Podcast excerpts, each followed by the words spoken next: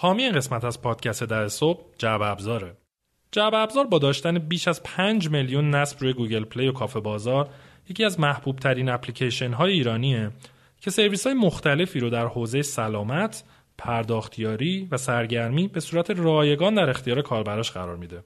جعبه ابزار رو می‌تونین از گوگل پلی یا کافه بازار دانلود کنین.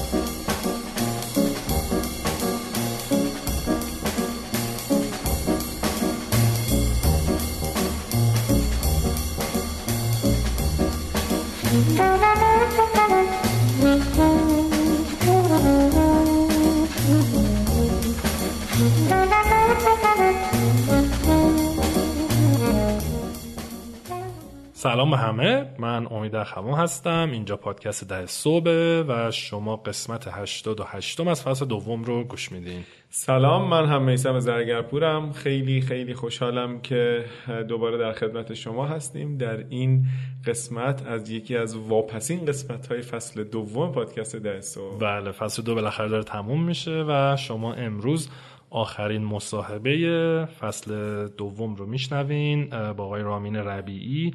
هم بنیانگذار و مدیر عامل گروه مالی فیروزه. که طبق معمول خیلی مصاحبه خاص و خوبیه. و در واقع ما فکر می‌کنم که خیلی معدود در واقع مصاحبه هایی با سرمایه گذاران داشتیم. در واقع فکر می‌کنم دو تا ماکسیموم سه تا داشتیم بله. به طور کلی. و البته اینم خیلی جالبه که آقای ربیعی هم بنیانگذار استارتاپ شیپور هم هستن و یه استارتاپ استودیو هم دارن به اسم کنترل تک که اونجا هم خودشون استارتاپ تولید می‌کنن آره می‌کنن. آره خیلی در واقع زیست دوگانه ای داره و خیلی مسابقه جذابیه گوش بکنید. به نظرم خیلی خوبه و چیزهای خوبی برای یاد گرفتن داره. من خودم خیلی یاد گرفتم واقعا. خب شما بخش اولش رو امروز گوش می‌دید تو بخش اول های ربی یه مقدار راجبه اصلا مسیر شغلی خودشون گفتن که به نظر ما خیلی جذاب بود که مثلا ایشون برق خوندن و چی شد که حالا مدیریت خاورمیانه مدیریت کسب و کار در خاورمیانه. آره. خیلی اومدن جلو و خود فیروزه تو این سالها هی بخش مختلف پیدا کرده و عمدش راجع به اینه و همون کنترل تک که میسم گفت که در واقع استارتاپ استودیو رو توضیح میدن که اصلا کانسپتش چیه فرقش با شتاب دهنده چیه. و هفته آینده بخش دوم رو میشنوید که صحبت های در واقع تخصصی تر راجع به خروج استارتاپ ها ورودشون به بورس خود بورس و غیره. که می‌تونید گوش بدید. و خوبه که هر دو قسمت رو گوش بدین. یعنی با امید که صحبت می‌کردیم گفتیم شاید بعضی از مخاطبان باشن که قسمت اول بیشتر دنبال صحبت تکنیکی و نمی‌دونم فنی باشن ولی واقعیتش اینه ما اولش باید بپرسیم از عزیزی که داریم باش مصاحبه می‌کنیم که خب خودت کی هستی؟ چیکار می‌کنی؟ چیکار کردی؟ چیکار کردی؟ آره. و یه مقداری هم خود همین آشنایی یادگیری داره و غیر از اون خب یه مجموعه جدید رو می‌شناسیم یک تجربه جدید رو می‌شناسیم. هم در مورد این مصاحبه و هم در مورد بقیه مصاحبه هایی که داشتیم چون بعضا کامنت و نمی‌دونم نظر این حرفا بوده. فکر می‌کنیم که خیلی خوبه که این دو قسمت رو همزمان با هم به هر حال دو قسمت رو بشنوید و قطعا یادگیری و آموزش داره. خب استاد چی داریم امروز؟ خب ما کشکول توه. آره ما فکر کردیم ما میسم که توی در واقع مقدم این دو قسمت این هفته هفته آینده راجع به مثال هایی در واقع بیاریم از خروج استارتاپ ها عمدهش رو روی ایران می‌بریم که فکر می‌کنم جذاب تره برای شما. اما یه مقدار اولش راجع به خروج استارتاپ ها در منا در واقع میدلیست و نورت افریقا خاورمیانه و آفریقای شمالی. صحبت می‌کنیم چند تا مثال میاریم. حالا در در دنیا به حال این هم استارتاپ بوده آمریکا اروپا چین خصوصا که می‌تونید آنلاین گوگل کنید بخونید ولی این چند تا رو راجع به خاورمیانه میگیم و میریم خب خیلی خوبه. چیا پیدا کردیم خب اول در مورد کشورها بگم. به نظر می‌رسه امارات متحده عربستان و مصر در واقع سه کشور اولا تو حالا بحث اکوسیستم استارتاپی از نظر ارزش گذاری استارتاپ هاش جالب مصر من همچین نگاه همچین تصوری نسبت بهش نداشتم. امارات ها به خب امارات خیلی عادیه. بزرگیه. و عربستان هم ظاهرا اواخر این چند سال خیلی شروع کرده سرمایه گذاری خیلی بالا و می‌خواد که در واقع خیلی اکوسیستم استارتاپیش رو قوی کنه. ببره جلو. اردن و لبنان هم بعضا توی رنگ چهارم پنجم در واقع دیده میشن. چه جالب خب. حالا یه آماری هم هست مال سال 2019 من نمی‌دونم چقدر موثقه اون سورسی که من دیدم ولی میگه که یه چیزی حدود 700 میلیون دلار سرمایه گذاری شده. توی این منطقه میلیون دلار خب. آره. دارم فکر می‌کنم اینم به دلار 20 تومن چقدر میشه به ریال؟ نمی‌خواد حساب کنم. خب. خیلی صفر میاد جلوش. خب من فکر می‌کنم که در واقع دو تا از شاخصترین اگزیت ها یکیش خریدن در واقع سایت یا استارتاپ سوق میگن سوق سوق معروف آره. S O U Q هست که آمازون خریدتش در واقع ای کامرسی بوده. شبیه دیجیکالا بوده. شبیه دیجیکالا دقیقا بله که آمازون میخرتش دومیش کریم بوده که اوبر می‌خره. خبر داری اینا اسمشون هم باقی مونده یا نه؟ یا فقط مثلا برای اینکه چه بدونم مثلا آمازون یا اوبر بیان مارکت رو استفاده بکنن ببین مارکت شیر اینا رو استفاده بکنن. مثلا اومده خریده ولی با همون اسم داره استفاده می‌کنه. ببین سوق فکر کنم هنوز هست. یه بار چند وقت پیش من چک کردم بود سوق مثلا ان آمازون کامپانی یعنی اینطوری الان نمی‌دونم ریبرند کردن یا نه ولی در مورد اوبر خیلی جالبه. من یه پروژه اوکیار با کریم داشتم پارسال و بعد توی دوبه که بودم می‌خواستم تاکسی بگیرم دیدم هم کریم هست هم اوبر. بعد گفتم آقا این داستانش چیه؟ مگه اوبر نخرید اینا؟ ظاهرا داستان اینه که یک قوانینی هست توی امارات در مورد انحصار و فلان و اینا. علیرغم اینکه اوبر کریم رو خریده حالا مبلغش هم سه در واقع میلیارد دلار بوده. سه میلیارد دلار والویشنش بوده. ارزش گذاریش بوده. سه میلیارد دلار بوده. نه دیگه. فکر کنم پست در واقع بعد از acquisition deal deal سه میلیارد deal سه میلیارد بوده بله. و خلاصه که نمی‌تونن که یکیش بکنن مجبورن هر دو در واقع وجود داشته باشن هم اوبر هم کریم. ولی تهش انگار اینجا به اونجا. حالا استراتژی ها متفاوته ولی من فکر می‌کنم برای مثلا یه جایی مثل آمازون یا اوبر شاید منطقی تر باشه که یه استارتاپ محلی تر رو که می‌خرن اسم اون استارتاپ رو نگه دارن. اون دنبال market share که به دست میاره.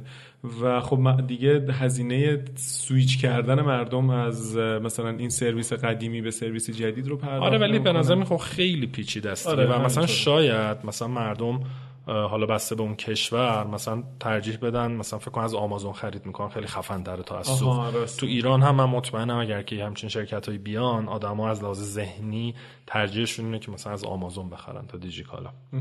با کمال احترام. آره. دیگه همین الان دیجیکالا رو فروختی با آمازون دیگه. آره. خب. یکی از آخرین در واقع exit ا یا حالا acquisition هایی که اتفاق افتاده همین acquisition میشه تملک خریدن. خریدن بله. که مال همین خیلی خیلی تازه است. یه در واقع استارتاپی هست به نام دلیوری هیرو که ظاهرا توی در واقع از برلین بوده base ش آلمان که این در واقع delivery رستوران ها رو انجام میده delivery غذا.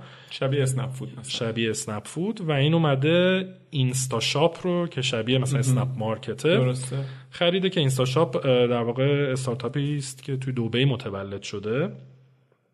و این این یکی از جدیدترین ها بوده و یه استارتاپ دیگه هم هست. باز من تو دبی بودم دیدمش noon.com n o o n.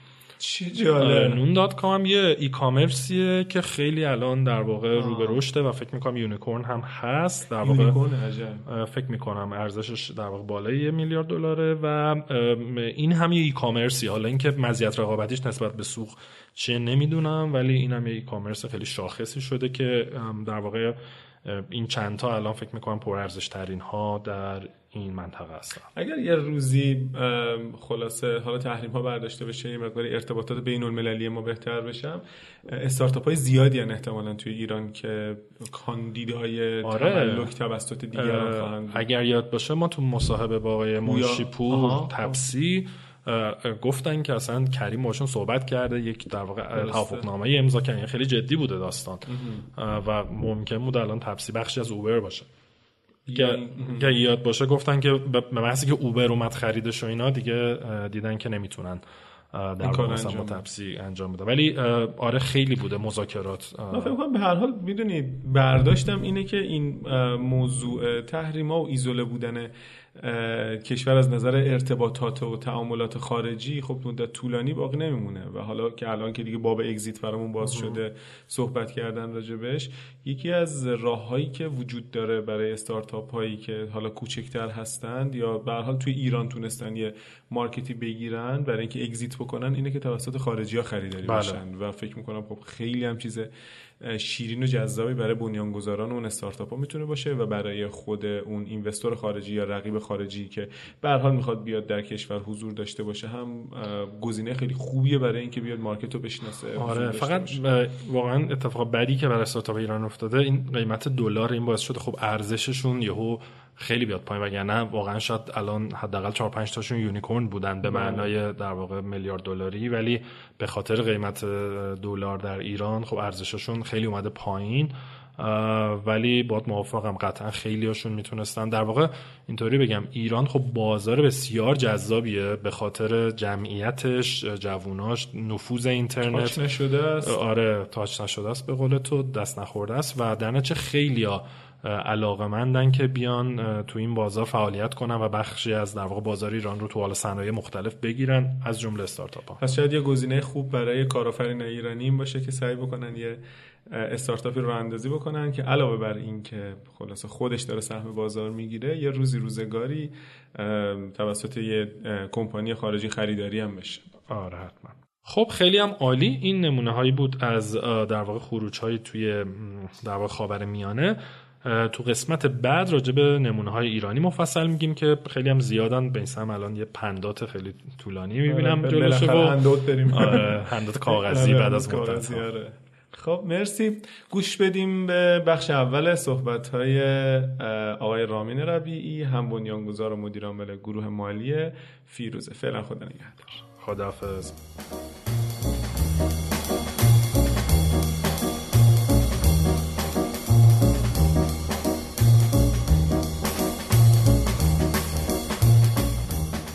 پادکست ده صبح به حمایت های شما دلگرمه.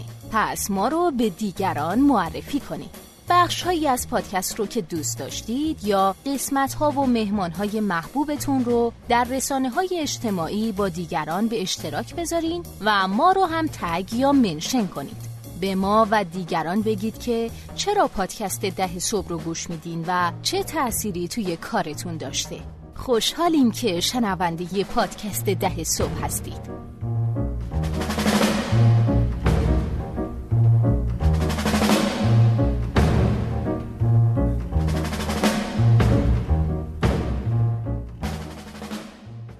سلام به بخش مصاحبه 88 مین قسمت از فصل دوم پادکست ده صبح. خوش اومدید. من میسم زرگرپور هستم. سلام منم امید اخوانم و مهمون امروزمون آقای رامین ربی هستن. رامین جان خیلی خوشحالیم که به ما وقت دادی و صحبت می‌کنیم. باعث افتخار که در خدمتتون باشه. خب اگر میشه یه کمی اول راجع به خودت بگو چی خوندی حالا اگه خارج زندگی کردی کجا بوده قبل از در واقع فیروزه چی کارا کردی تا بعد بیام سراغ فیروزه؟ حتما. من متولد تهرانم سال 1358 محله گاندی. به دنیا آمدم بزرگ شدم. قبل از پایان دبیرستانم سال سوم دبیرستانم که تموم شد از ایران رفتم بیشتر به قصد ادامه تحصیل. یک سال سوئیس بودم توی مدرسه شبانه روزی زندگی می‌کردم تنها. و بعدش با خانواده مهاجرت کردیم به کانادا سال 1376 و من اونجا یک سال دیگه دبیرستان خوندم. کانادا سیستمش موقع اونتاریو 13 سال بود. و یه سال اضافه مجبور شدم بخونم. و رفتم دانشگاه. دانشگاه کوینز رفتم توی شهر کوچیکی به نام کینگستون که حد فاصل تورنتو و مونترياله و اونجا مهندسی مخابرات شروع کردم به خوندن و چهار سال اونجا بودم. و تو اون چهار سال هم رشته که واقعا بهش علاقه داشتم خوندم مهندسی مخابرات هرچند اگه برگردم نمی‌دونم همون رشته رو می‌خونم یا نه ولی اون موقع معمولا همین جوری ما مهندسی خوندیم ولی ولی آره. برای من بیشتر یه حالتی بود که رویای بچگی مهندس برق شدن بود و پدرم هم مهندس برق بود و آدمایی که دوستشون داشتم زندگی خیلیشون مهندس برق بودن و یه آرزو بود. هرچند از همون موقع می‌دونستم که نمی‌خوام تو مهندسی کار کنم. یعنی به واسه شغل آیندم نرفتم بخونم. بیشتر یه حالت چالش بزرگی بود که دوست داشتم بهش برسم. در کنار درس دانشگاه فعالیت های جانبی زیاد بود. من اولی انجمن ایرانی های دانشگاه کوینز رو راه انداختم. اون موقع اونم خودش داستان جالبی داره که اون موقع خب مهاجر ایرانی خیلی کمتر بله. بود. اون میزان کم مهاجر هم بیشتر توی شهرهای بزرگ بودن. تورنتو و ونکوور و غیره. تو شهر کینگستون اصلا ایرانی خیلی کم بود. چه برسه تو این دانشگاه. و من از توی دفترچه تلفن دانشگاه یلو پیجز دانشگاه رفتم. اسم تمام کسایی که ایرانی رو دونه دونه پیدا کردم ایمیل بهشون کردم تا انجمن رو با هم راه بندازیم. ولی خب از طبق اون کارم که یه مقداری هم زیاد روی شاید بود در این علاقم به جمع کردن ایران دورم ولی بهترین دوستای زندگیم بعضیشون از همون جمعی که از اون یلو پیجز اونجا پیدا کردم. درسم که تموم شد با اینکه خانوادم کانادا بودن سریع برگشتم ایران. دوست داشتم برگردم از اون روزی که رفته بودم. تو هواپیما من موقع رفتن 17 سالگی دائم گریه می‌کردم به یاد اون روزی که برمیگردم و واسه همین تا درسم تموم شد برگشتم.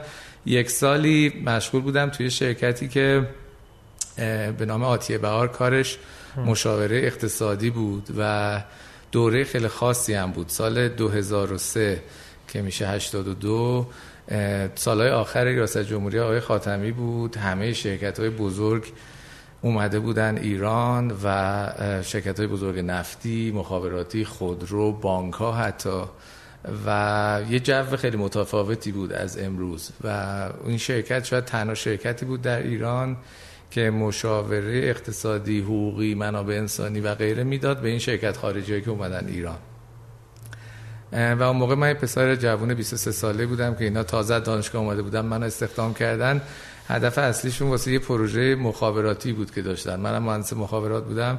اون موقع الان باورش سخته ولی ودافون داشت توی مزایده یا مناقصه اپراتور دوم ایران شرکت می‌کرد و ودافون مثلا واسه اینکه با بازار تلکام ایران بیشتر آشنا بشه از این شرکت خواسته بود که یه گزارش واسهشون تهیه بکنه و من اصلا استخدام شدم که رو اون گزارش کار کنم.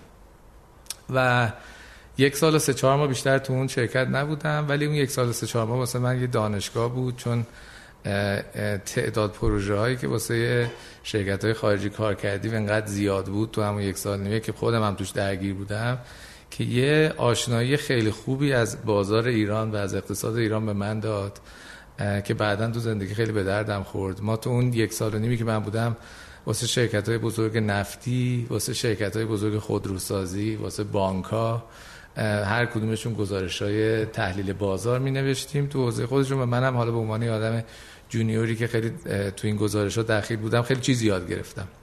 این newsletter ماهانه یه چیزی هم داشت که مشترک می شدن شرکت ها هر ماه بله هم یه هفته نامه داشت هم یه ماهنامه داشت که شرکت های خارجی عضوش می شدن و اخبار اطلاعات حوزه خودشون رو مثلا پوشش می‌داد. اگه اخبار حوزه نفت بود حوزه telecom و تکنولوژی بود banking و finance بود و غیره. من همون یک سال و دو سه ماه بعد از اون شرکت رفتم واسه ادامه تحصیل رفتم انگلستان. یه دانشگاه لندن یه دانشکده داره به نام مطالعات شرق شناسی و آفریقایی که اینم خیلی دانشکده جالبیه. همیشه من میگم آدم وقتی که بروشورش رو نگاه می‌کنه انقدر تیتر مدرکاش جذابه که اصلا دلش می‌خواد بره اونجا سال درس بخونه. خیلی تیترای جذابی داره. مثلا نمی‌دونم من اونجا که بودم مثلا یکی اومده بود دکترای فیلم ایرانی می‌گرفت. یا مثلا نمی‌دونم زبان سواحیلی آفریقا خیلی خیلی جالب خیلی جالب. و آدمایی هم که اونجا بودن خیلی آدمای عجیب غریبی بودن. مثلا یه سیاپوستی اومده بود از آفریقا فارسی بخونه یه چینی اومده بود موسیقی آفریقایی بخونه. یعنی واقعا یه میکسی از هم دانشجو از کشورهای مختلف هم تاپیک ها و درس ها و رشته های خیلی جذاب. من اونجا جالبه که یه دانشگاه چپگرا هم بود که نیمه کمونیستی بود تفکراتش به خاطر نوع جوی که داشت که خیلی جو progressive liberal ی بود. من تو این دانشگاهی که خیلی چپ بود رفتم business management خوندم که خب خیلی چیز راستیه.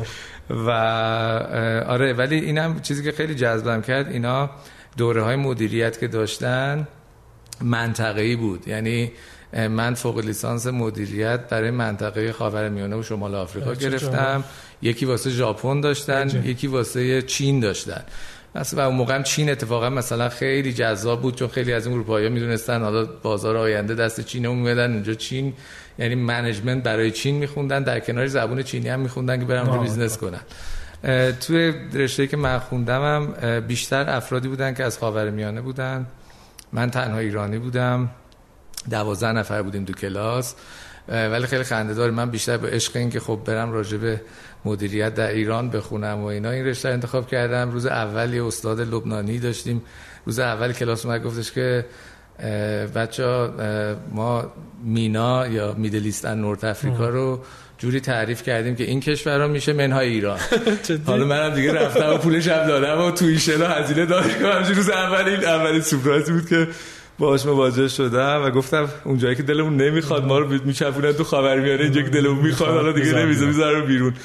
ولی باش صحبت کردم و راضی شد که هر تاپیکی که درس می‌داد کتابایی که معرفی می‌کرد واسه بچه هایی که خاور میانه رو میخوندن یه نمونه ایرانش هم به من معرفی می‌کرد که من برم اونو بخونم و خلاصم یک سال با هم طی کردیم. منم همه مقاله هم راجع به ایران نوشتم چون بالاخره استاد کمک که استادم خانومش ایرانی بود و از اون جهت یه علاقه به ایران داشت بالاخره و تونستیم اون سالو طی کنم. باز دوباره تا درسم برگشت تموم شد برگشتم ایران و این بار دیگه فیروزه رو شروع کردیم. سال چند؟ داستان سال 84 داستان فیروزم برمیگرده به یه آشنایی کاملا اتفاقی بین من و آقای روزبه پیروز شریکم و دوستم و رئیسم که با هم دیگه فیروزه را انداختیم. ایشون قبل از اینکه با هم آشنا بشیم یه شرکت اینترنتی در اروپا را انداخته بود که اون خیلی رشد کرده بود. اون موقع که من باش آشنا شدم یه کارآفرین موفق جوان ایرانی بود. یعنی سمبل یه کارآفرین جوان ایرانی در اروپا که تونسته بود اتفاقا توی همون دوران بابل برست دات کاما خارج بشه. یه اگزیت موفق هم داشت و توی سن نسبتا پایین. مثلا من 25 سالم بود ایشون 32 سالش بود. با هم دیگه فیروزه رو شروع کردیم. بسیار عالی. خب الان فیروزه واقعا چیکار می‌کنه؟ انقدر شاخه داره فیروزه و اینا که معلوم نیست. گروه مالیه نمی‌دونم ویسیه به طور کلی چیکار می‌کنه فیروزه؟ درسته. من تاریخچه‌شو بخوام بگم. شروع فیروزه ایده شکلگیری فیروزه. این بود که یه صندوقی را بندازیم. در خارج از ایران که پول جمع کنیم و اون پولا رو بیاریم در ایران سرمایه گذاری کنیم. مشابه این صندوق زیاد بود و اون موقع بانک های اروپایی هم همون سال آخر ریاست جمهوری آقای خاتمی بود. خیلی هاشون تو ایران دفتر داشتن.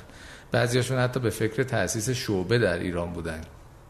و اتفاقا از طریق نیاز این اتفاق افتاد که ما این رشته رو انتخاب کردیم. موقع پیروز شرکت سرمایه‌گذاری در لندن داشت کوچولو. مال خودش و banker های مختلف میمدن سراغش که میگه آقا بیا تو fund ما سرمایه گذاری کن این کارو می‌کنیم اون کارو می‌کنیم. اینا خیلی fund ای کشوری مد شده بود. بیا تو fund روسیه سرمایه گذاری کن روسیه وضعش خوبه fund اندونزی سرمایه گذاری کن اینا. ایشون گفت بود من چون ایرانی ام بریم واسه من fund ایران پیدا کنیم. می‌خوام تو ایران سرمایه گذاری کنم اینا رفتن گشتن بانک کردیت سوئیس سوئیس. برگشت و گفتش که شرمنده همچین fund ی وجود نداره همچین صندوقی وجود نداره. که ما گفتیم ای چقدر حیف ایران در حال توسعه است داره رشد می‌کنه از نظر اقتصادی بیاین با همدیگه این کار انجام بدیم. و این فیروزه جرقه شکگیری شراکت بین ما و اون بانک سوئیسی کردیت سوئیس بود که بیایم یه صندوقی تأسیس کنیم در اروپا که کار اجراییشو ما بیایم در ایران خودمون انجام بدیم مدیریت صندوق رو ولی پول جمع کردنش باشه به عهده اون بانک سوئیسی. و اون اتفاقا داستان اینم جالبه. اون سالی که تیم سوئیسی از بانک کریدیت سوئیس اومدن ایران برای اینکه بازار رو بسنجن و تصمیم نهایی رو بگیرن تابستان سال 85 بود که تابستان سال 85 اگه خاطرتون باشه انتخابات ببخشید تابستان سال 84 انتخابات ریاست جمهوری بود. و تو اون انتخابات ریاست جمهوری دقیقا سفر اینا به ایران خورد بین دور اول و دوم انتخابات. یعنی اون موقعی که آقای احمد نژاد بر ضد آقای رفسنجانی داشت کمپین می‌کرد و اینا. و همه چی هم خیلی اوضاع خوب بود و اینا گفتن ما میایم و اینا اومدن خیلی راضی بودن از بازدیدشون از کشور رو شبی که می‌خواستن برن فرودگاه برگردن سوئیس ایران بحرین رو شکست داد رفت جام جهانی تهران شلوغ شد به سخت خیلی بالاخره با سختی رسید فرودگاه رفتن خاصی من همیشه ذهنم میمونه که هم تو اون هفته رقابت انتخاباتی بود هم شبی که بحرین رو ما شکست دادیم رفتیم جام جهانی سال فکر کنم درست خاطرم باشه 2006 بله. و بعدش آقای احمد نجات که انتخاب شد به کل بانک کریدیت سوئیس از ایران بست و رفت. توی باز زمانی نسبتا کوتاه یعنی سه ماه بعدش اصلا کامل دفترش رو در ایران بست و رفت و پروژه ما موند رو هوا. و ما یا باید کامل میبستیم بیخیال کل داستان می‌شدیم. یا باید خودمون انجام می‌دادیم تنهایی که خدا رو شکر راه دوم رو انتخاب کردیم رو. من برگشتم ایران کارهای اجرایی به عهده من بود. دفتر لندن داشتیم کماکان حفظش کردیم و شروع کردیم این صندوق رو با پولای جزئی خودمون راه انداختن. و این صندوق خدا رو شکر تو اون سالها خیلی خوب رشد کرد. یعنی حد فاصل سال 85 تا 90 ما هلوش 150 میلیون دلار تونستیم پول تو این صندوق جمع کنیم. حالا بخشیشو از طریق fundraising مستقیم جذب کردیم. یه بخشیش هم تنها رقیب دیگهمون که تو این بازار شکل گرفته بود که مال بانک ملی بود اونا رو خریدیم و عملا شدیم تنها صندوق سرمایه‌گذاری در ایران. تنها صندوقی که خارج از ایران ثبت شده بود و در ایران سرمایه گذاری می‌کرد با هدف جذب سرمایه گذار خارجی. و این سرمایه ها هم به خاطر اینکه حالا شفاف در اینجا از نظر شفافیت مالی تو کشورمون بورس تهران بود و خیلی راحت می‌شد تحلیل کرد. شرکت ها رو آوردیم در بورس سرمایه گذاری کردیم. یعنی یه صندوق بورسی شکل دادیم. از سال 2006 که این صندوق را افتاد تا سال 2000 مثلا هولوش 11 یعنی 5 سال اول فعالیت فعالیت ما فقط همین بود. یعنی فیروزه فقط یه شرکت صندوق خارجی بود که در ایران سرمایه گذاری می‌کرد. اونم تازه فقط در بورس.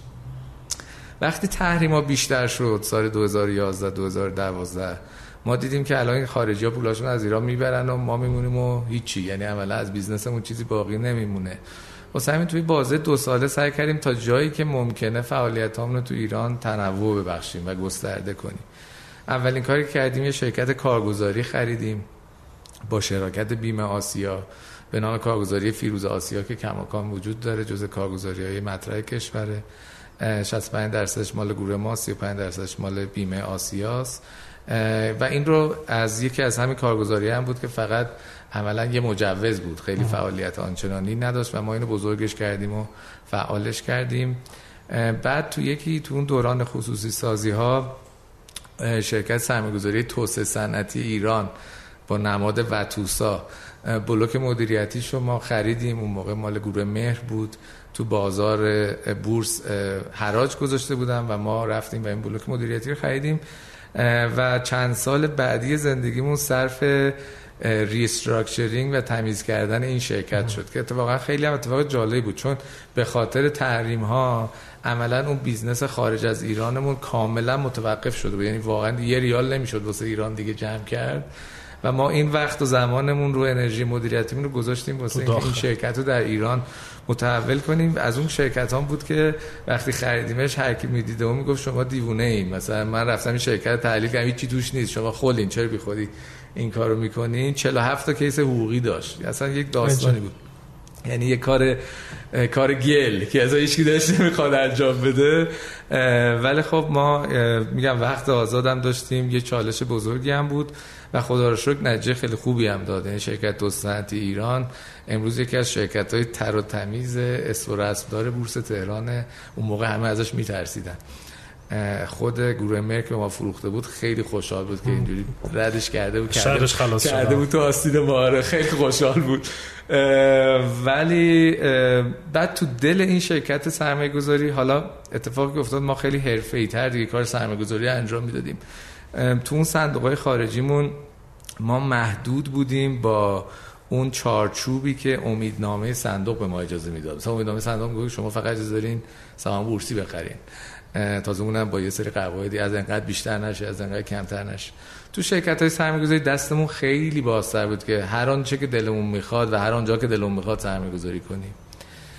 واسه همین سرمایه‌گذاری خیلی خوبی در همون ابتدای امر شکل گرفت. ما از مؤسسین بانک خاورمیانه بودیم جز اولین سرمایه‌گذاریامون بود تو اون شرکت که خب سرمایه‌گذاری خیلی خوبی از داب در اومد. از مؤسسین سراوا بودیم با توسعه صنعتی که باز دوباره خیلی سب. شاید بهترین سرمایه‌گذاری تاریخ گروه ما تو ایران بوده سرمایه‌گذاری در سراوا. یه پروژه ساختمانی انجام دادیم غرب تهران. یه ملکی رو خریدیم ساختیم. 300 واحد مسکونی ساختیم. و چون خیلی تجربه موفقی با ترنراند توسعه صنعتی داشتیم عین اون کار رو رفتیم پشت بندش با پنج تا شرکت سرمایه‌گذاری بورسی دیگه کردیم. یعنی اصلا کارمون این شد که می‌رفتیم شرکت های بورسی رو مدیریتش رو می‌خریدیم و توش رو تر تمیز می‌کردیم و به جای می‌رسوندیم. که از شرکت و سازمان های بزرگ و مطرح کشور بلوک مدیریتی شرکت سرمایه‌گذاری اعتبار ایران رو خریدیم شرکت سرمایه‌گذاری جامی رو خریدیم. شرکت سرمایه‌گذاری صنعت و معدن رو از بانک صنعت و معدن شرکت سرمایه‌گذاری صبحان رو از گروه شاهد و این کار به صورت روتین انجام دادیم که توش خوب شده بودیم. یعنی یاد گرفته بودیم که چه میشه رفت تو این شرکت های دولتی خصولتی و کارآمدی و بازدهی رو بالا برد.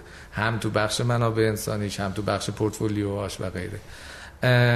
این خلاصه فعالیت هامون بوده چی شد که حالا بیشتر وارد حوزه VC و استارتاپ و غیره شدیم. راستش بخواین یک کمش برمیگرده به DNA فیروزه که چون اصلا این پول اولی که روزبه درآورده بود توی tech بود و dot com بود. ما همیشه از اول دنبال پروژه های tech و dot com تو ایران بودیم. ولیکن اون موقع هنوز online payment راه نیفتاده بود تو ایران. اولی که ما شروع کردیم سال 84 و اینکه خب نفوذ اینترنت هم هنوز پایین بود. بعد از اینکه online payment راه افتاد و نفوذ اینترنت به خاطر 3G و بعد 4G و اینا بالا رفت ما اولین سرمایه گذاری مستقیممون تو استارتاپ ها رو به عنوان مؤسس شیپور انجام دادیم. من و روزبه و رضا اربابیان که مدیر عامل بله. شیپور سه‌تاییمون سه تا مؤسس شیپور بودیم. و از اونجا اولین سرمایه گذاریمون بود. دومیش سراوا بود و پشت‌بندش هم سرمایه گذاری های دیگه تونستیم اولین سرمایه گذار خارجی حوزه تک تو ایران رو جذب کنیم. اون موقع گروه سوئدی پاموگرانت که وارد شیپور شدن اولین تجربه بود. اولین شرکتی که رفت تو تلویزیون تبلیغ کرد و تو بیلبورد تبلیغ کرد شیپور بود باز دوباره جز اولین ها بود. شما در واقع شخصا جزء بنیانگذار شیپور یا فیروزه جزء بنیانگذار؟ نه این روزی اولی که تأسیس شد شخصی بود ولی خب تو طول این سالا چندین راند جذب سرمایه داشته که شرکت های گروهمون شرکت های مختلف تو جذب سرمایه ها وارد شدن. واسه همین الان هم شخصیه هم شرکتیه هم سرمایه‌گذار خارجی داره هم ایرانی داره. ولی ابتدای امرش که سال فکر کنم ایده اولیش سال 90 بود که شکل گرفت شخصی بود. با پول شخصی وارد شده بودیم. بعد پامگرانت دیگه در واقع با دیجیکالا میادم اونا حالا هم سرمایه‌گذاری کردن یعنی حداقل مذاکره داشتن می‌کردن. بله تو دیجیکالا به صورت مستقیم نه ولی اونها هم از سرمایه‌گذارای سراوا, سراوا هستن جزء سرمایه‌گذار خارجی سراوا هستن که اونجا هم باشون شراکت داریم. ولی خب اول جذب شیپور شدن بعد سراغ شدن بعد یه سرمایه‌گذاری دیگه هم در ایران انجام دادن مستقیم جاهای سرمایه‌گذاری کردن؟ جایی که تو گزارشاشون هست به صورت پابلیک یکی نواره که مستقیم سرمایه‌گذاری کردن. یکی شرکتی بود که اتفاقا ما هم سرمایه‌گذاری کردیم شراکتی ولی شکست خورد که کارش یه ride sharing بود. یعنی شما از اینجا می‌خواستی بری کاشان؟ آره. گفتی کی می‌خواد با من بیاد؟ ساین کردن عجیبه که اسمش الان کاروان رو کاروان رو کاروان رو کاروان رو آره. و این business model خیلی جالبه که همزمان با business model اسنپ و تپسی اینا حتی شاید چند یک سال شاید یک دو سال زودتر در ایران شکل گرفت ولی به دلایل این business model پا نگرفت. فقط هم کاروان رو نبود چند رقیبای دیگه هم بله. داشت. تو بعضی کشورها مثل مثلا فرانسه یه شرکتی هست به نام BlaBlaCar که اصلا اینا خیلی ما یکی از بهترین استارتاپ های فرانسه است. و اینها این business model خیلی اونجا گرفته. من فکر کنم شاید دلیل اصلیش قیمت سوخت باشه.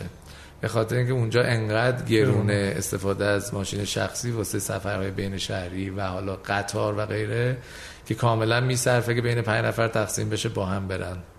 تو کشور ما چون سوخت کلا ارزونه فکر کنم شاید یک دلایلی که نگرفت این بوده. حالا شاید بحث های فرهنگی هم هست. ولی آره این شرکت اومد و شکست خورد. ما تا حالا سر بحث دیگه چه شرکت های خارجی بوده که سرمایه گذاری کردن در واقع توی حالا استارتاپ های ایرانی؟ ببینین حالا اطلاعات منم محدوده به اونایی که میشناسمشون. ولی از اون چیزی که فکر می‌کنیم خیلی بیشتره. یعنی خیلی معروفاشونه که می‌شناسیم. مثلا چون گروه آی آی جی که معروف خارجی ها اومدن. اصلا تاسیسش توسط خارجی ها بود سرمایه‌اش توسط خارجی ها بود که معروفه. مال گروه برای مخاطبا گروهی که در واقع اسنپ و بله شرکت مادر اسنپ گروه اسنپ. و اونا که اصلا ریشهشون خارجیه تقریبا همه پولشون خارجیه و غیره. گروه دیگه ای که خب جذب کرد جز بزرگا سراوا بود. که سراوا هم پول نسبتا بزرگی رو تو این سالا جذب کرد از سرمایه گذاره خارجی در حد چند صد میلیون دلار. شیپور بوده جز معروف ها که جذب سرمایه گذاری خارجی داشتن. ولی اینا معروف هایی که هممون می‌شناسیم. خیلی تو لایه های کوچیکتر شرکت هایی هستن که مثلا نمی‌دونم یه گروه آلمانی اومده توشون یه کم پول بله، گذاشته. بله. یه گروه نمی‌دونم لبنانی اومده توشون یه کم پول گذاشته. از این نمونه ها زیاد هست. من حتی فکر می‌کنم بعد از برجام دو تا من همیشه میگم دو تا صنعت بیشتر جذب سرمایه رو داشتن. یکی صنعت FMCG مواد پرمصرف حالا چه خوراکی شوینده ها غیره. چندین نمونه سرمایه‌گذاری خارجی داشتیم. یکی هم تک کلا حوزه داتکام این دوتا حوزه بودن که تو همون بازه زمانی پسابرجام و قبل از ترامپ تونستن جذب سرمایه نسبتا خوبی داشته باشن. بعد الان فیروزه خب حالا میگیم گروه فیروزه قسمت های مختلف داره اینا هم خلاصه میگین الان چه اجزایی داره فیروزه؟ بله ما اگه بخوام به صورت کلان به فیروزه نگاه کنیم می‌تونم بگم که تو چهار بخش اصلی تقسیم میشه فعالیت همون گروه مالی فیروزه عملا چهار تا business unit زیرش داره. یکیش خدمات بازار سرمایه است. که این خدمات شامل شرکت کارگزاریمون میشه که خب داره خدمات به عامه جامعه میده مشتریاش. یکی شرکت سبدگردانمون میشه که همه صندوق های سرمایه گذاری ایرانیمون داخلش هست. ما صندوق سرمایه گذاری سهام داریم صندوق سرمایه گذاری اوراق مشارکت یعنی همون درآمد ثابت داریم. صندوق شاخصی داریم یعنی کسی اگه بخواد شاخص رو بخره یه ETF شاخصی داریم. و صندوق سرمایه گذاری venture capital داریم که به تازگی شروع فعالیت کرد صندوق جسورانه فیروزه. خدمات کارگزاریمون مثل بقیه کارگزاراست online trading و غیره. یه تامین مالی و مشاوره مالی هم داریم که اونجا کارش کمک به شرکت ها تو حوزه های مختلف مالیه. آماده‌شون کنه برای عرضه اولیه و IPO در بورس. fundraising و تملک و ادغام و کلا مشاوره میدیم به شرکت ها تو دوران بعد از برجام اونجا خیلی مشتریامون خارجی بودن. خیلی خارجی اومدن سراغمون که کمکشون کنیم وارد بازار ایران شن. بعد از اینکه ترامپ انتخاب شده خارجی ها رفتن الان اتفاقا استارتاپ ها خیلی اونجا زیاد هستن که کمکشون می‌کنیم. بیشتر پروژه هامون fundraising این بخش خدمات مالی مونه یه بخش دیگه همون بخش های فعالیت های خارج از ایرانمونه. وقتی میگم خارج از ایران بازم همش سرمایه‌گذاری در ایرانه. ولی بالاخره ما دفتری در لندن داریم که با 120 تا سرمایه‌گذار خارجی داریم در تماسن. relationship management انجام میدن investor relation مون در خارج از ایرانه. و عملا صندوق های خارج از ایرانمون که پول میارن ایران تحت نظر اون دپارتمانه. درسته. که اونجا ما دو تا صندوق داریم عملا. یه صندوق سهامی تو سهام بورسی سرمایه گذاری می‌کنه و یه صندوق درآمد ثابت که تو اوراق سرمایه گذاری می‌کنه. هر دو هم در ایران. این هم تنها صندوق های رگولیتد اروپایی که در ایران سرمایه گذاری می‌کنن و پوستمون هم کنده شده که تو شاید تحریم بتونیم یه محصول مالی که در اروپا رگولیتد و اجازه بازاریابی داره و در ایران سرمایه گذاری می‌کنه بتونه اصلا زنده بمونه تو این سالها. اونم یه دپارتمان دیگه مونه بخش سوممون هم خود سر شرکت های سرمایه گذاری بورسی مونن که میشن توسعه صنعتی و همه زیر مجموعاش که بهتون گفتم خریدیم بله. تو این سالها که اونم واقعا اونجا کارمون سرمایه گذاریه ما اونجا سرمایه گذاری توی بازار سهام انجام میدیم. سرمایه گذاری توی با شرکت های خارج از بورسی انجام میدیم. سرمایه گذاری تو ونچر کپیتال استارتاپ انجام میدیم. ملک انجام میدیم. طلا انجام میدیم. حالا اوراق طلا. کلا فعالیتش سرمایه گذاریه به صورت کلان. چهارمیشم کنترل تکه که کنترل تک از نظر فیزیکی اصلا از ما جداست. ما سعی کردیم اونو به صورت یه شرکت مستقل شکلش بدیم که کنترل تک startup studio گروهه. ایده شکل‌گیریش هم از اینجا شکل گرفت که ما سهامدار حالا آواتک هم بودیم و اولی که تأسیس شد و غیره و یه حالت نگاه نقادانه به این مدل accelerator ها وقتی بندازیم در ایران و دنیا. اینه که به این نتیجه رسیدیم که به دلایلی شاید مدل خیلی موفقی نباشه business model موفقی نباشه. کمااینکه success story خوبی هم داشته ولی چند تا دلیل باعث می شد که خیلی به این business model اعتماد نداشته باشیم. یکیش این بود که به میزان زیادی وابسته است به بنیان‌گذارا. یعنی بنیانگذار اگه فردا ازدواج کنه زنش بگه من می‌خوام برم کانادا بره کانادا دیگه شرکت وجود نداره چون بنیانگذارش ول کرد کانادا. یا مثلا اگر که مثلا به مشکلی بخوره رابطه بین دو تا بنیانگذار و اینا شرکت اختلال ایجاد میشه. یه مسئله دیگه که حس کردیم اینه که فکر کردیم اون دوره های سه ماه شش ماهه که می‌ذارن که این استارتاپ ها توی اکسلراتورها هستن زیادی کوتاهه. بله. یعنی تو سه ماه نمیشه فهمید موفقه نمی‌تونی فهمید شکست می‌خوره. نه فرصت مناسبیه که اصلا یه نمونه موفق بده بیرون بازار رو تست کنه. و اینکه جذب سرمایه خیلی سخته. ما واسه همین اومدیم یک کم مدل رو تغییر دادیم. گفتیم ما میریم سراغ proven concept ها.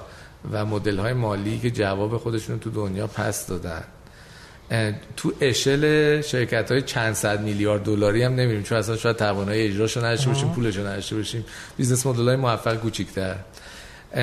و خودمون tech ش رو develop می‌کنیم. یعنی ما کار شاید یه نوآوری که اینجا تو کنترل tech کردیم اینه که بخش تکنولوژی و coding کل این شرکت ها centralized توی مجموعه انجام میشه.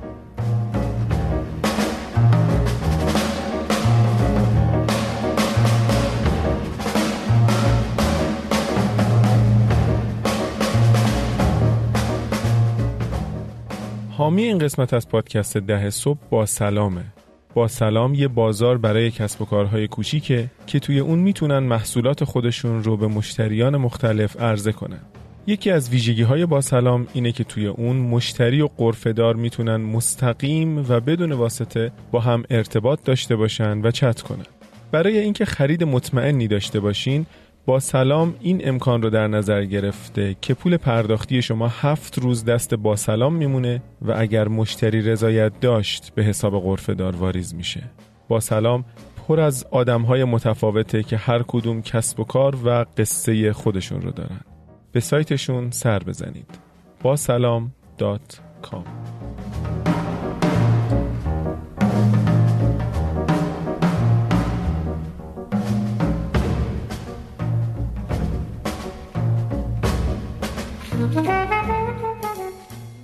اصلا concept استارتاپ استودیو رو توضیح میدیم برای مخاطبای ما استارتاپ استودیو مدل های مختلف تو دنیا داره ولی بخوام خلاصه بگم فرقش با accelerator ها در اینه که در accelerator شما از ایده های دیگران و از دیگران استقبال می‌کنین که بیان درون سازمان شما حالا یه پروسه انتخاب بشن بله.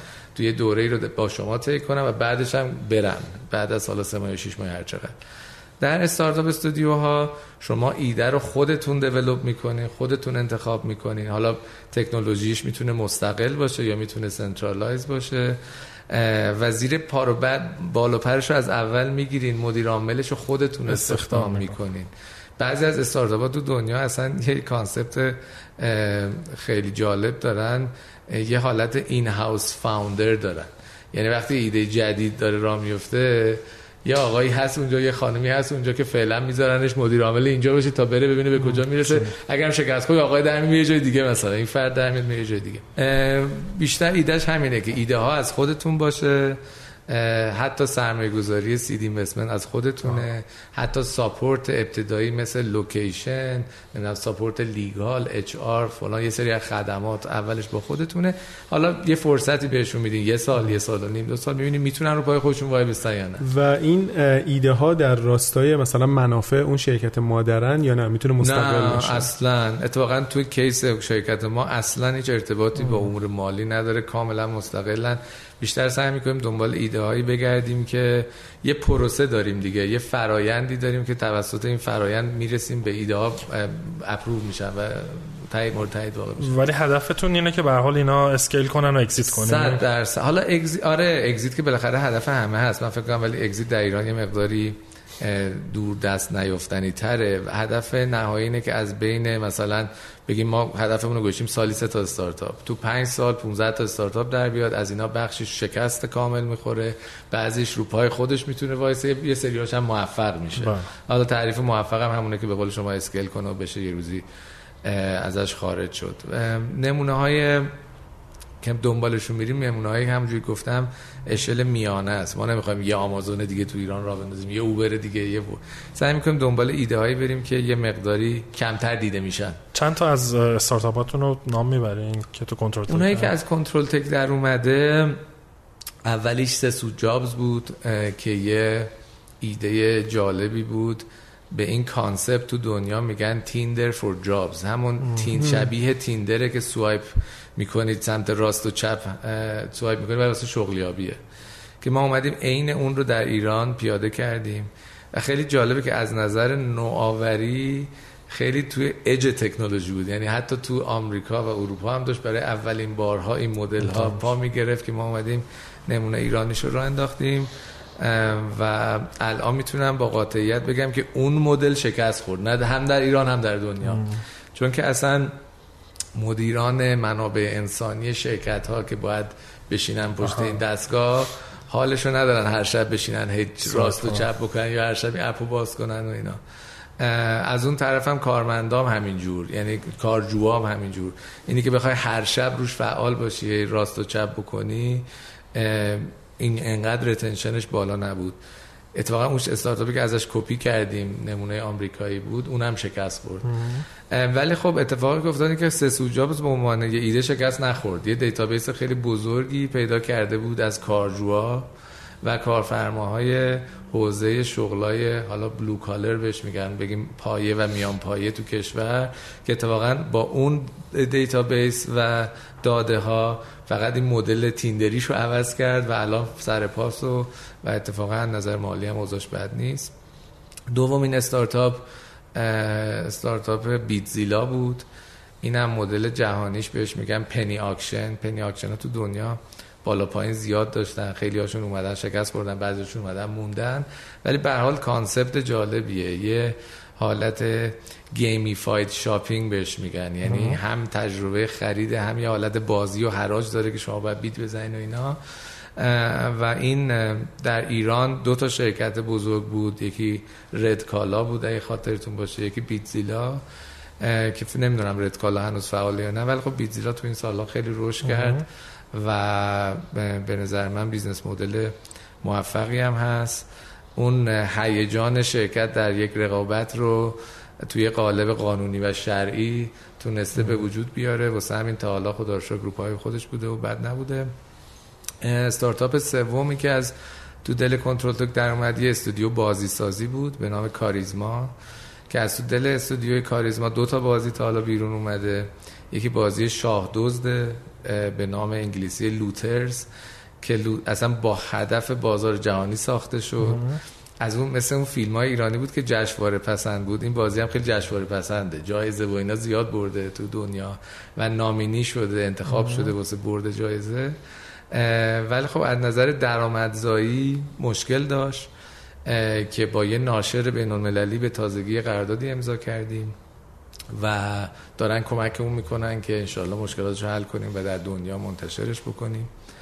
بازی دوممون تاس و تخته که این نمونه یه بازی خارجی به نام یاتزی که ما اینو ایرانیش کردیم و الان اونم اوضاعش خوبه. تو کافه بازار جز 50 تا پرفروش پرفروش های کافه بازار هست. این هم سومین استارتاپ بود. چهارمی خیلی ایده جالبیه. یه استارتاپیه به نام تازه بار. ایده تازه بار. آره این خیلی ایده جالبی. الان دنیا خیلی داره می‌گیره. اینه که B2B farm to table platform بهش میگن. یعنی مشتری های اصلیش خود business ها هستن. business های غذا حالا رستوران ها کیترینگ ها آشپزخونه ها مثلا هتل ها بیمارستان ها و غیره.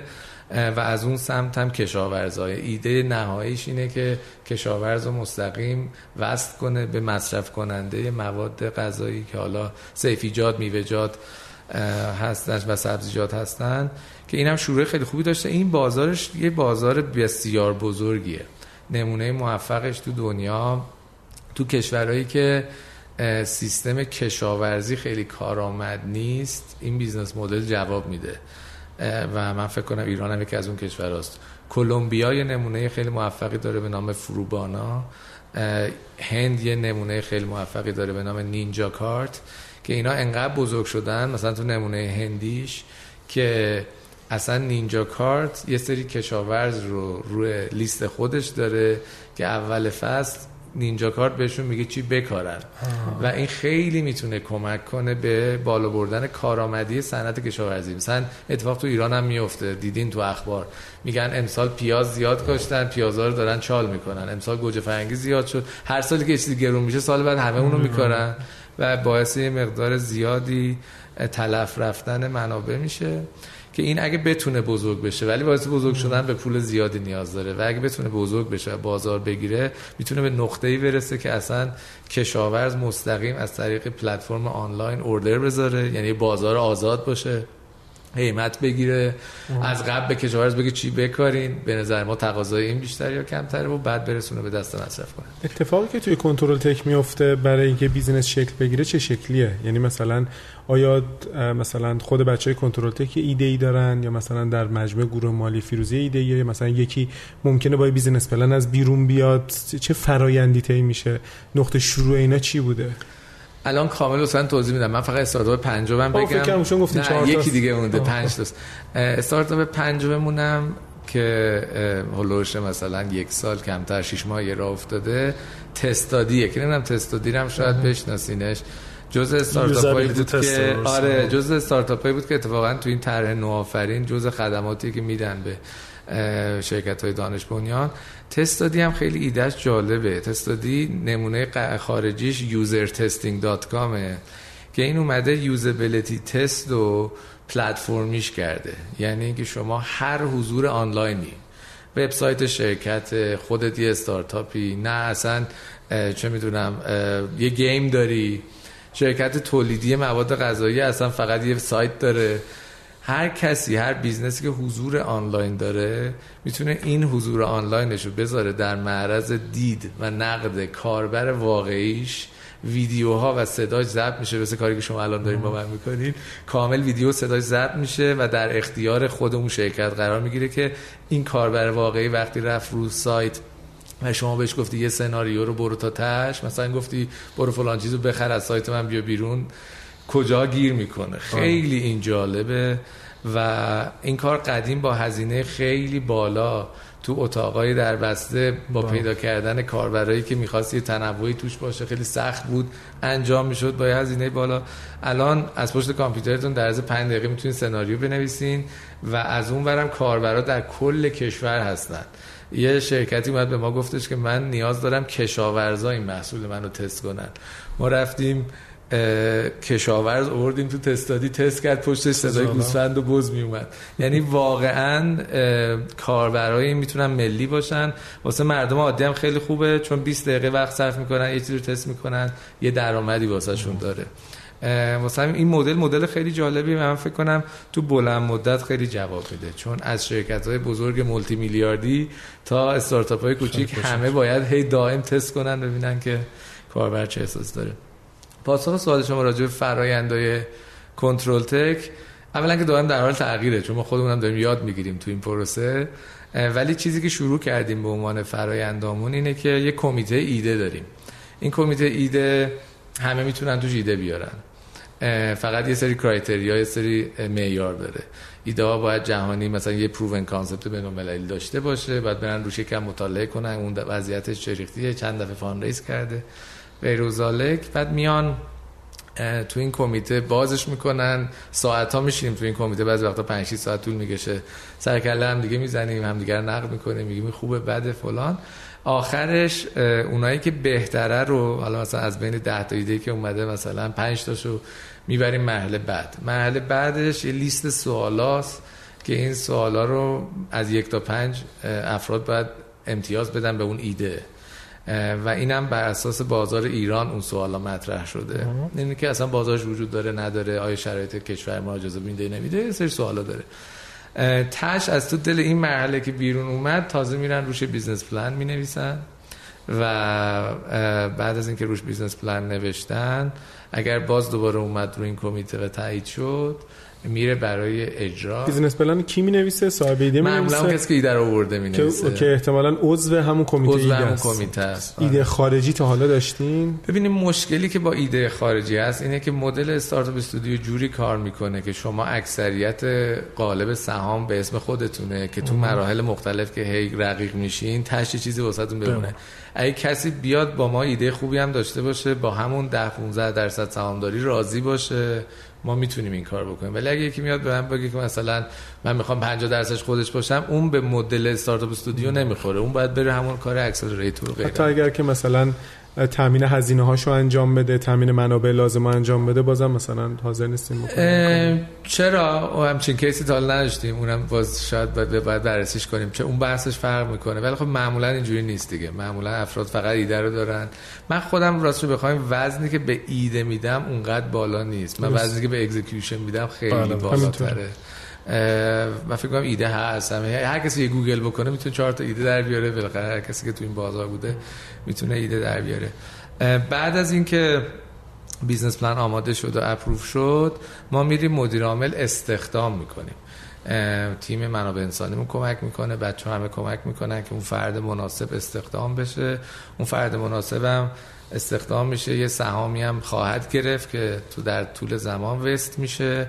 اگرم به هر دلیل راضی نباشیم ما نباشیم اون نباشه می‌تونیم قطع کنیم توافقمون رو بریم سراغ ریسکش بالاست درسته؟ از اون یکی مدل خیلی ریسکش کمتره. ولی بالا که بالاخره از اون یکی مدل یعنی از مدل از accelerator در مقابل در مقایسه با VC نه فکر می‌کنم نه خب اون که اصلا دو تا business کاملا متفاوته. کاملا متفاوته. اون کار VC رو که داریم انجام میدیم اونم انجام میدیم تیم خودش رو داره و مدیر عامل رو کجا پیدا می‌کنین؟ چون چیزی که کم پیدا میشه مدیر میانی خوب و مدیر ارشد خوبیه که مثلا آدم هایی که هم دید استارتاپی داشته باشن هم توان راه اندازی داشته باشن خب مهارت سختیه. البته گروه همه جوره پشتش وایساده. یعنی یکم با یک کسی که همینجوری از صفر می‌خواد کار شروع کنه فرق داره. ولی حرفتون درسته. ما معمولا واقعا مدیرای خوبن که چندین تا تجربه شکست شاید داشتن تو اکوسیستم بودن بازار خوب می‌شناسن. هر استارتاپی هم مدل مدیری که می‌خواد یکم متفاوته. همه تیپ هم داشتیم. افرادی داشتیم که استخدام کردیم با ما موندن بعد از دو سه سال. افرادی هم داشتیم که به هر دلیلی قطع رابطه شده و رفتیم یه فرد جدیدی رو جاش بردیم. یعنی این واقعا یه جورایی هر نوع استخدامی هندونه در بسته بالاخره هست اینم تا حدودی هست. این پنج تایی که گفتین که پنج تایی که موفق بودن یا مثلا فیل فیل شدن؟ خیلی هنوز زوده. ما آها. اولین شرکتمون که تأسیس شده ما قانونی که گذاشتیم به شرکت ها گفتیم که تا 18 ماه یعنی یک سال و نیم می‌تونن به صورت رایگان از خدمات کنترل تک استفاده کنن. یعنی فضا و جا و اینا. بعد از 18 ما دو حال داره. یا اینکه میگیم فارغ التحصیل میشن میرن بیرون واسه خودشون مستقل میشن فان ریزینگ می‌کنن یا هر چیزی. یا اینکه میمونن تو کنترل تک ولی دیگه باید هزینه بدن باید پول جا و اینا رو بدن. ما هنوز هیچ کدوم از شرکت هامون قطعا شکست نخورده. تو این دوران تحریم ها راست بخواین بزرگترین اولویتمون تاباوری بوده. یعنی واقعا ما اینو به عنوان استراتژی به شرکت ها گفتیم. اول زنده بمونیم بعد رشد کنیم.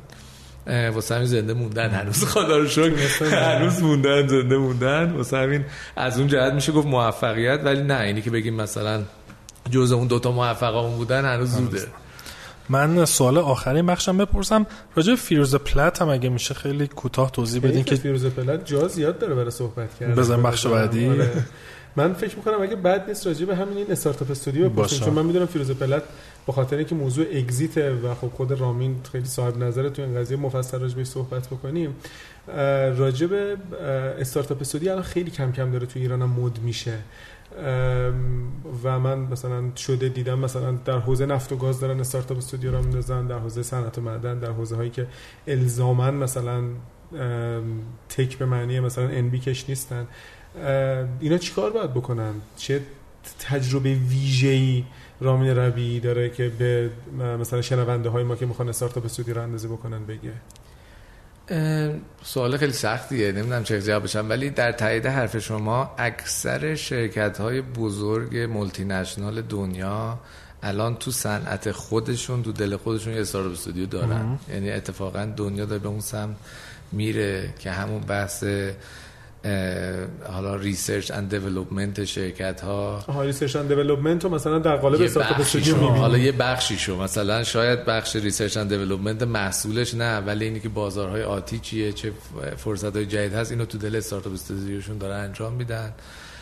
خیلی از CVC که خود شرکت ها انجام میدن توی شرکت هایی که تو دل startup studio خودشون در اومده.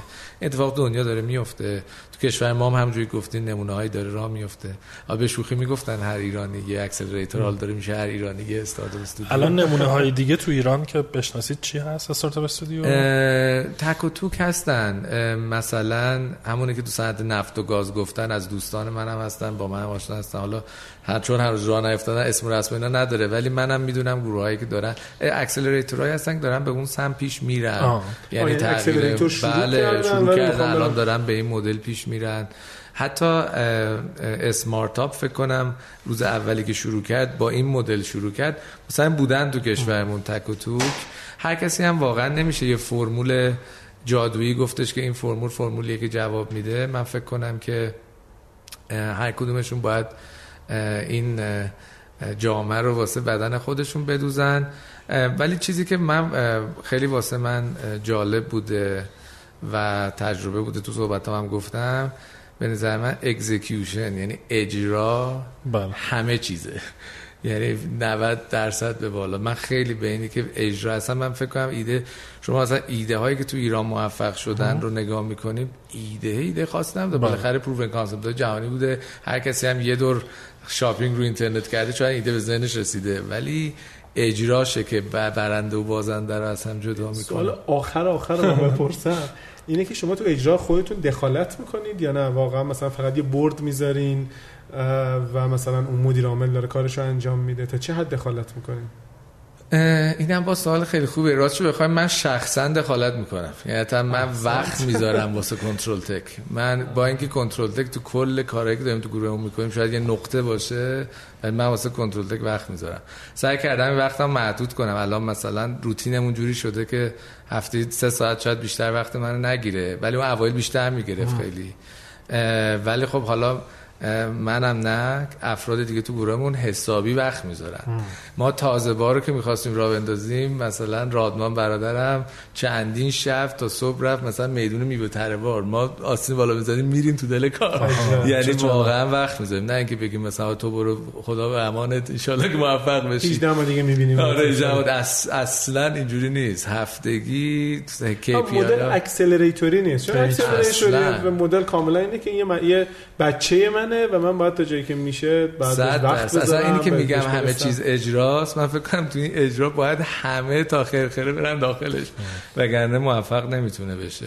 البته من فکر می‌کنم آدم اگه زیادی هم مثلا من اگه خودم بخوام زیادی از بقیه کارام بذارم من یه ضرر واسه سازمانه ها. ولی باید تیمایی باشن که دغدغه من باشن و به صورت روزانه و هفتگی دنبال کنن وگرنه نمیشه.